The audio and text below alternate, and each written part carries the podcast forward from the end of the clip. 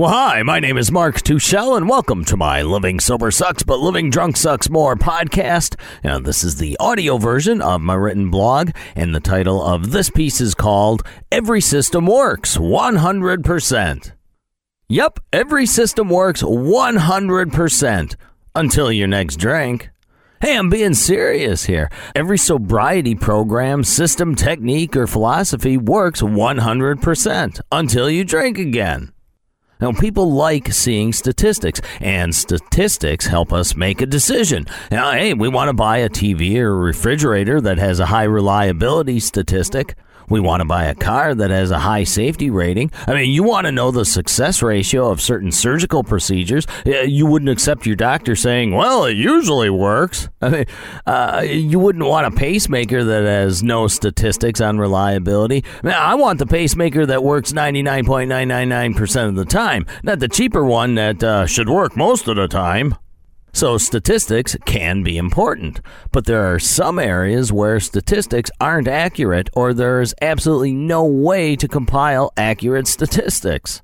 A rehab facility that claims we have a 93% success rate is a misleading statistic. Success rate over what period of time? Uh, is it while the patient is within the facility? Is it uh, for 30 days, 60 days, 90 days, one year, two years, five years after leaving? What are the criteria or reference points when considering statistics of success versus failure?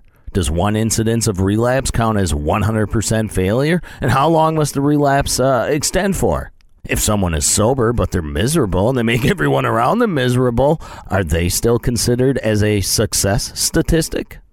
It's virtually impossible to obtain accurate statistics on something like sobriety. Uh, people die, people lie, and people move away. I mean, somebody can easily say, Well, I've been sober for 20 years, but they're lying about the past 19.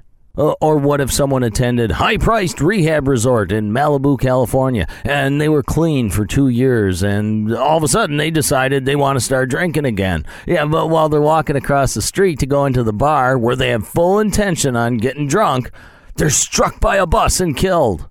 Well, they never had their chance to drink, but couldn't they still be considered as a success statistic? Or would someone who's attended AA for three years call their local chapter or AA corporate headquarters in New York to say, uh, "Hi, I just want to let you know that I fell off the wagon, so you can, uh, you know, update your statistics." Look, sobriety is not a contest, and there should be no competition of our system is better than yours. No, and just because a certain system or method doesn't have a high success rate or has no statistics whatsoever doesn't mean it isn't worth trying. You are the only statistic that matters. Use whatever method works best for you. Look into all of them. Every system, program, or technique has a 100% success rate until your next drink. Now, as a side note, uh, I get asked a lot of times, okay, well, what's the success rate of your system, Mark? Now, that's a reasonable question, but it can't be answered with a percentage number because, first off, I have no system. Second, I credit myself with staying clean and sober for over eight and a half years. Now, my detailed plan and my goals have been my points of reference, but I have not been dependent upon a system to keep me sober or to make me happy. You know, in times of turmoil, anxiety, and uncertainty, people are looking for answers and they will grasp onto almost any answer. Now this makes sense because you, you keep getting drunk or high and you keep fucking everything up. I mean, even when you spend a couple of days clean, it seems like you can't do anything right and nothing goes your way. So the natural tendency is to find a quick fix to the problems and you might glam on to some system. But there is no quick fix to life. There may be a temporary fix, like going into a lockdown rehab facility, but fixing your life is a continuous evolutionary process. As you change and fix one problem, conditions change and a new problem arises. I mean, that's life, and that's why I say sobriety is evolutionary. I believe that danger comes with becoming dependent upon a system or a person. If you expect a certain system, technique, or program to make you happy, you may be setting yourself up for disappointment. If you expect sobriety in and of itself to make you happy, you're setting yourself up for disappointment if you become dependent on a certain individual, like your therapist, your sponsor, or, or course administrator, you may get hurt. And what's the difference between relying on alcohol or drugs to make you feel better or wanting another person to make you feel better or answer all of your problems? You're still in dependency. What happens if that person moves, or dies, or, or they happen to have a few stumbles of their own? I've heard from people who were devastated and shattered because someone they looked up to stumbled or, or, the, or they were an outright fake. And now that person feels that the system is a sham or the philosophy is a joke. But all they had done was fallen into another type of dependency, and they allowed their reliance on someone else or some other system, and they became vulnerable to hurt and disappointment. So, reliance on any system, program, technique, person, or group can be dangerous. And I say dangerous uh, in that if any disappointment or disenchantment hits you, there's a high possibility of relapse because you are dependent on this system. Now, I don't want to confuse you or have you accuse me of saying the, the steps don't work or a system doesn't work. I'm not saying that. You can be reliant on a structured system of rules or steps. You can be reliant on a detailed plan, but reliant on it through your own actions and behaviors. So let me give you an example. So let's say you're into the 12 steps. Well, maybe you spend the evening at home reviewing step four. Now, in this case, you actually do some work and write things down.